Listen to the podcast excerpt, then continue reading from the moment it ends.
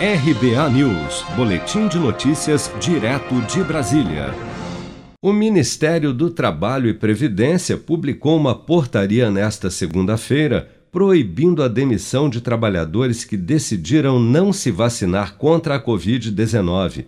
Em um vídeo publicado na internet, gravado no momento em que assinava a portaria, o ministro Onyx Lorenzoni afirma que a demissão, neste caso, é uma prática discriminatória e que o objetivo do governo com a decisão é preservar o direito à liberdade e a garantia ao trabalho. Vamos acompanhar.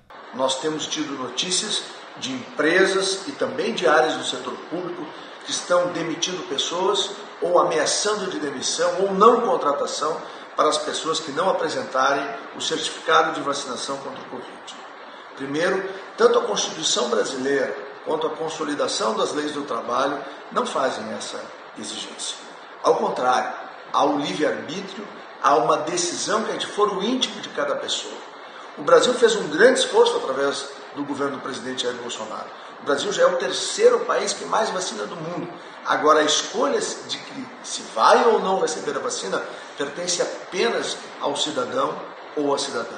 Está no âmbito da sua liberdade individual e isso tem que ser respeitado. Advogados trabalhistas avaliam, no entanto, que a portaria do governo abrirá margem para uma judicialização em massa das demissões e contratações, mas também destacam que equiparar a vacinação a algo discriminatório não tem amparo legal, além de ferir a própria Constituição.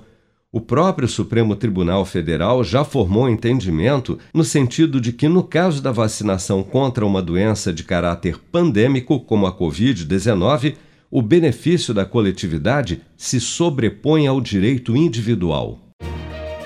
Com produção de Bárbara Couto, de Brasília, Flávio Carpes.